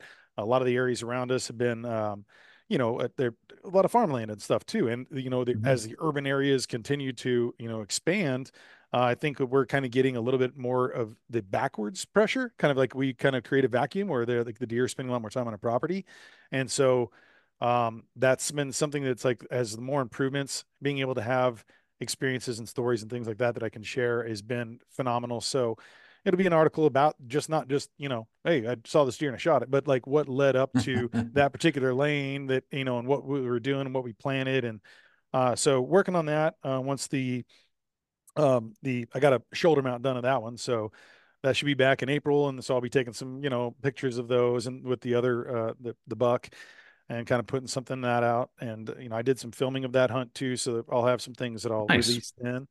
Um, and let's see, um, I got some really cool, you know, guests coming up. I'll be interviewing Jack Carr um, when he his new book comes out, the Terminal List series book. He's got a new one coming out, um, Red Sky Mourning. Uh, so, and then he's got another uh, historical book coming out in October. So hopefully I can kind of get him on that one as well too, and kind of interview him. Uh, made some friends with with the guys from Simon and Schuster when I had Jim on. Uh, he had some really good feedback after our, our, podcast, and so they said, you know, let us know if you want to have anybody in the queue. So I might be reaching out and, and kind of going outside that.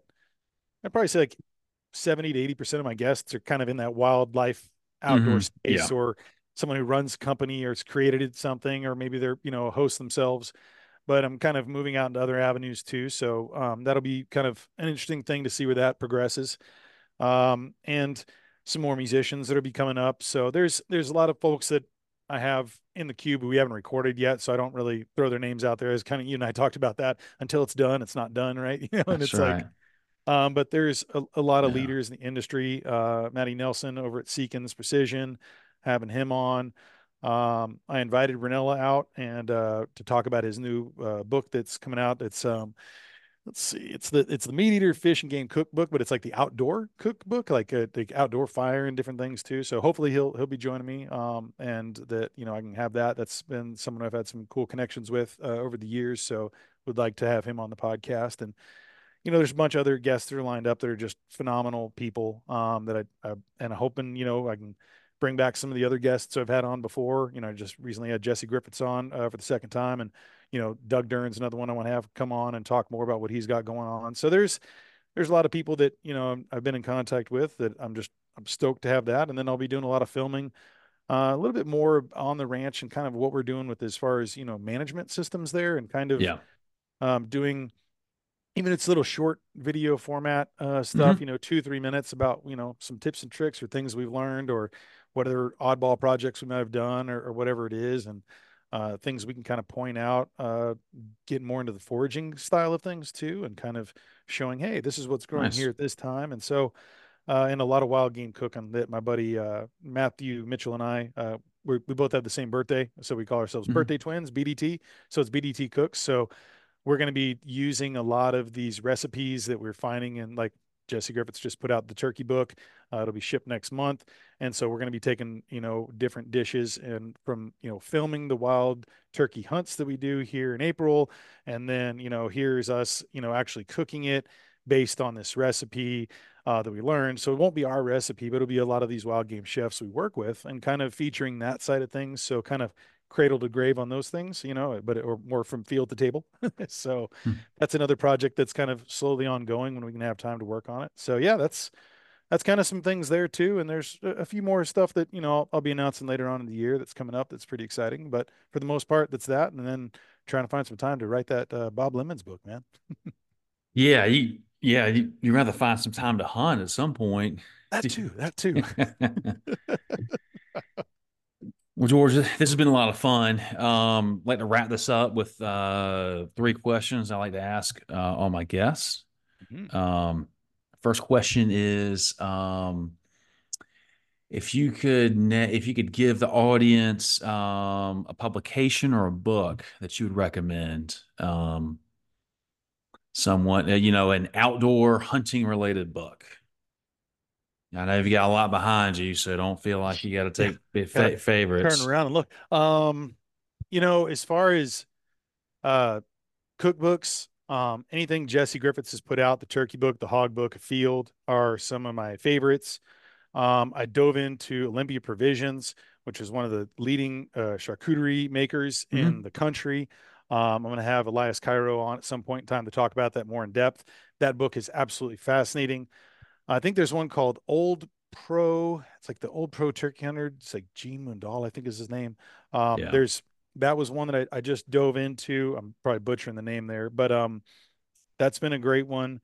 Um, the the Buffalo book that that Steve Rinella did, um, American Buffalo, uh, is phenomenal. Um, um, I'm trying to think of just some other ones there. I mean, there's been I'm diving through at least two books a week right now.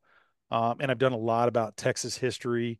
Um, I'd probably say the one of the more powerful ones I've read recently is the Empire of the is it the Empire of the Summer Moon? The, it's the story of the Comanches and their uh, you know their kind of history and timeline, and a lot of it overlaps hmm. in Texas. Empire of the Summer Moon. Um, that is by far one of the most amazing books I've read in years. Um, historical, uh, you know, account of of just a lot of development of really of North America yeah. and our our kind of our movement westward. So that's uh, that's cool. one that I, I definitely suggest. Nice. That's some good good suggestions. All right. Second question is, what is your just just a good solid favorite wild game dish? Doesn't have to be um, anything elaborate. Could be simple. Could be complex. But you know, you, you you've been traveling you come home and you've got a wild, I mean, excuse me, you've got a freezer full of wild game meat. Um, what are you going to cook? What's just to go to? I'm going to grab some back straps from a deer and um, more often than not, because it is loved by everyone in the household, mm-hmm.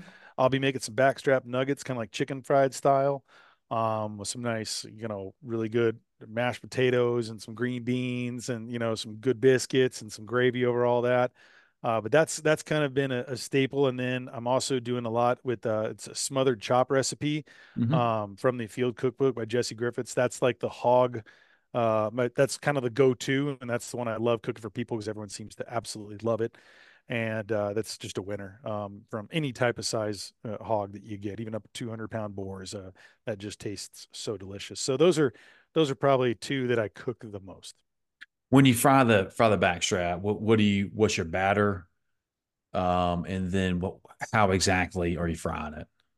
So I've been using grapeseed oil recently, but I'm kind of looking into some other oils. Um, I just cooked with lard for the first time uh, when I was doing some uh, I was doing fried turkey uh, recipe from the turkey book, and that ended up being the best uh, one of the best wild game dishes I've ever had was the Hmm. fried turkey uh, recipe, and that's the one Jesse says he'd have uh, on his death day or on his birthday, and uh, it it was phenomenal. Um, so that was new cooking with lard, but um, a lot of times I'll take some flour um, and you know some like Japanese breadcrumbs or Italian breadcrumbs and things. Mix that in Yeah. there, um, as well as some different types of seasoning. If there's people that I'm going to be cooking it for that kind of stand a little bit more heat, I like some spice. You know, I think hmm I was talking about growing, you know, being raised in Texas.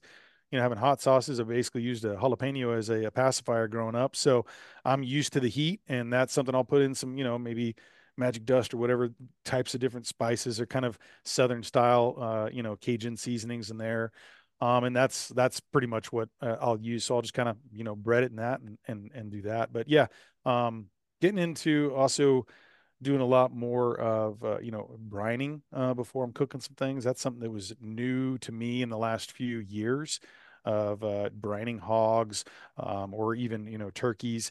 So that's something that I've found has been absolutely 100% beneficial in everything I'm doing. And it's something that I had not done before, which I'm excited to see the effects of now because it seems to have a much tastier end game at the Yeah. at the end of the day. Yeah. Yeah. It certainly should. Talking about hot sauce in Texas, when I was out there hunting, um, that place had uh, as like Texas champagne hot sauce, something like that. That that's not the the that's not the brand. I need to. I, I don't see it locally. That stuff is awesome. I love that. I love that. Um, all right. Last question is conservation.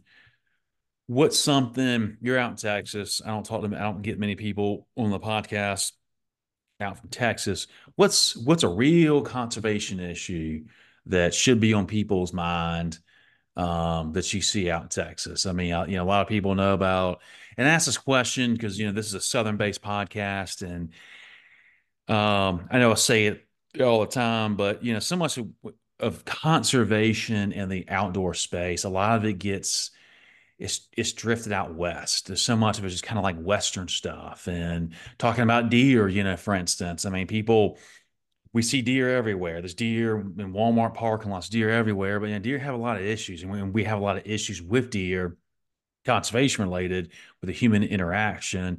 I had one guest talking about red snapper and redfish because you know each state on the coast. I know y'all Texas has it, but it's weird. Like up up the East Coast, like states will have just various laws, game laws about you know snapper and redfish. But what what's a real conservation issue that you see out in Texas that you feel pretty strongly that really should be on someone's kind of forefront that they should know about. You know, I think the thing that I personally see the most uh, a lot of times is, you know, the idea of um, kind of the invasive, uh, you know, feral hog and Yeah. how um, how often we're seeing them, how they're pushing, you know, deer or eating some of the, you know, what would normally be there for the native species. And um, that's something that I try to tend to focus on of what can I do to best benefit the native species. You know, um, there's people who won't hunt hogs. Um, if they'll see them come through, I don't want to shoot a hog because the, the deer won't come out, you know, and it's like you can do that. You can shoot them and that's probably better for you. It'll probably end up helping you overall. Target Um, practice. yes, it's target practice too. And it's really delicious. Some people, you know, they don't believe that they're tasty and they are. And um, it's a great, you know, food resource there too. But, you know, I think um, you know, as as far as you know, different kind of in Texas, we have so much private land, right? Like when I hmm when I've heard like public land hunting, it's like there are I think a million acres in Texas or whatever the number is that you can go public and land hunting. Um, it's challenging in and of itself there too, but because there's so much private land, and I think I think that it really comes into the mindset of the people who are owning it or maybe that are running it and maybe there's people who are on there for like hunting leases um, you know a lot of people use agriculture here in texas there's a lot of different you know i mean we we used to run cattle on our place bef- until we didn't and then it became a wildlife management uh, you know focus um, and I think as you're seeing a lot of the incentives for landowners to be able to get the same tax benefits as if you're running agriculture and like a reduced, you know, a tax load at the end of the year. Um, and there's a lot of different, I think the just like this situational awareness, like using these resources, these NRCS, the, the USDA, there's different programs, CRP, that are out there for uh, private landowners here in Texas that they can be able to do things that would benefit the wildlife and maybe even have some of it paid for or mm-hmm. having mm-hmm. a reduction of fees, I mean, or maybe meeting you halfway. Um, and the things you can do to develop the land to be able to best benefit the native uh, critters out here um, and just develop better, you know, not only just critters, just like, you know, the forbs, the trees, you know, it's the, the plants, the, the grasses. Uh, I think that there is a lot of awareness that uh, is it's becoming more prevalent, but I think that's something that it's kind of a conservational issue in my mind that uh, just to try to educate people on what they can do and having private lands to be able to utilize some of these incentives. Um, you know, like I said, that can, you know, it'll help them in their habitat, but it can also help them financially as well too, to be able to tackle some of these things that may be kind of a daunting task of, oh, I'm going to bulldoze and, you know, root plow 30 acres. Oh my gosh, that sounds like a lot and it can be expensive. but when you're getting money back because you're ultimately helping uh, the wildlife flourish in that area. And if people are doing that all around, then you're seeing a collective private grouping of that type of development across the state board. Um, and, you know, just being, you know, mindful that if things like, you know, CWD come into play of that you're you're doing things that that in you know, we're not seeing it as much here, but there are some little pockets in Texas.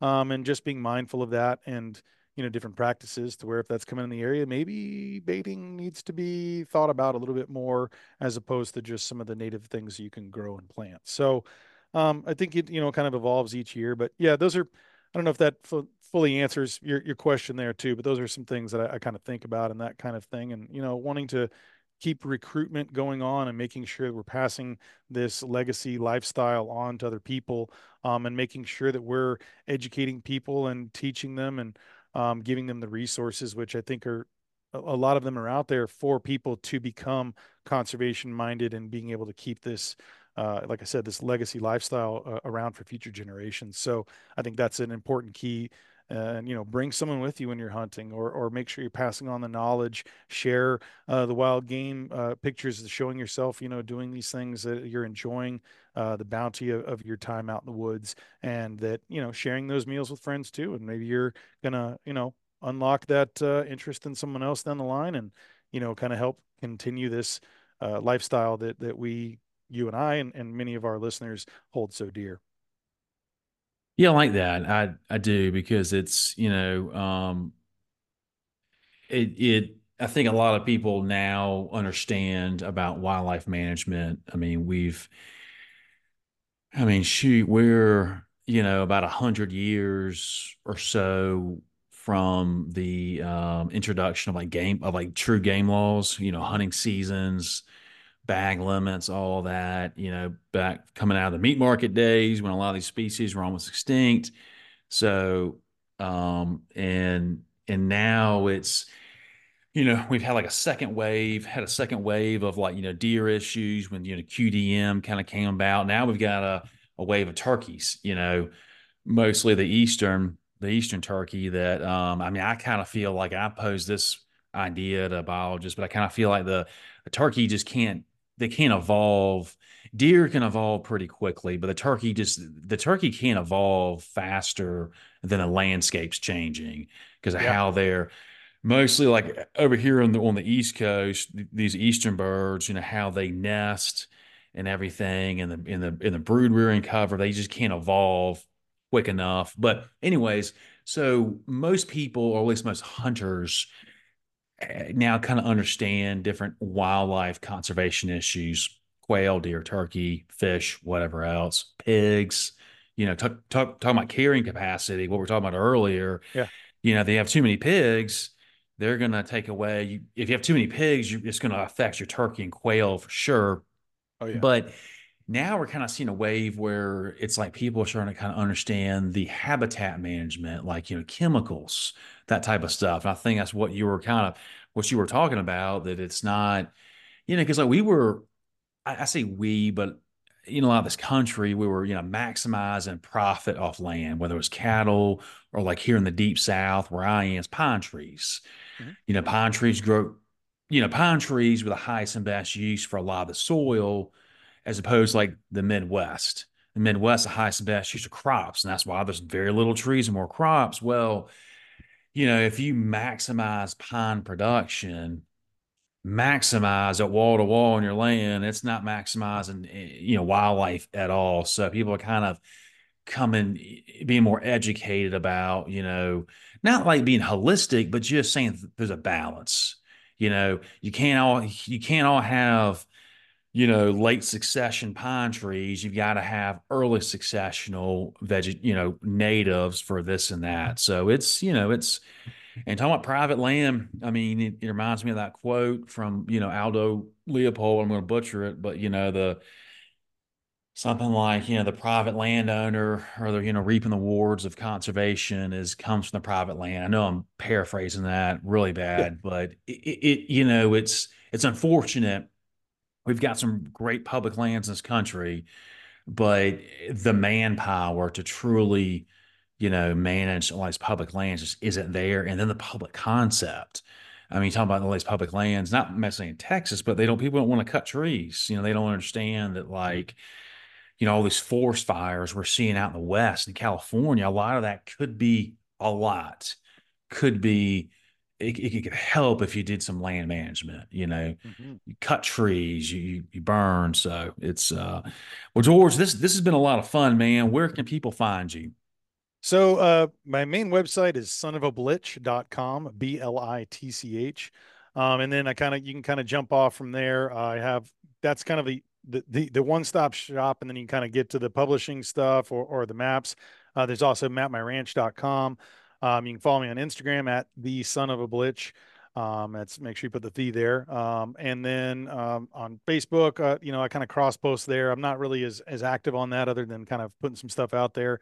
Um, and then yeah, the Son of a Blitch podcast. Just type in Son of a Blitch wherever you listen to podcasts. Um, I think the YouTube channel is at Son of a Blitch as well. Um, so you can kind of follow along there. I always usually do a video for those who kind of want to see people I'm interviewing and whatnot. And then, uh, you know, I'm, I'm, on all the podcast channels as well. And so those are, you know, those are kind of the, the, main spots. And any kind of things that I'm announcing, I'll usually do it on my website or, or through Instagram. So those are kind of the best places to kind of see uh, what's what's coming next. Awesome. Well, George, this has been a lot of fun. I appreciate your time and your insight. Um, I've had a lot of fun here talking about your rich history in Texas and all everything you've got going on. You've got a lot, a lot of, a lot of good stuff. When are you going to fry something in bear grease? I see Man, that t. You, I see yeah, that T-shirt over there. Yeah, you know, um, that's that's coming soon. I I need to get some bear grease. I've never hunted bear, so I don't know. Maybe I need to call up, uh, you know, Clay or, or one of those fellows over there and be like, "Hey, man, you guys got some extra over there? Send." So yeah, it it hadn't happened yet, but it will. It will. Mark my words. I, I had a guy on, uh, Dr. Chris Jenkins. Um, he's a snake biologist. Really fascinating guy. He's got his own snake podcast. Uh, it's really fascinating. But he does a lot of bear hunting, Georgia. Yeah, most like Georgia and the deep South, parts of South Carolina, maybe North Carolina. But he's he's talking about the bear meat and he saves that grease and he just cooks with it year round. Uh, yeah, it's fascinating.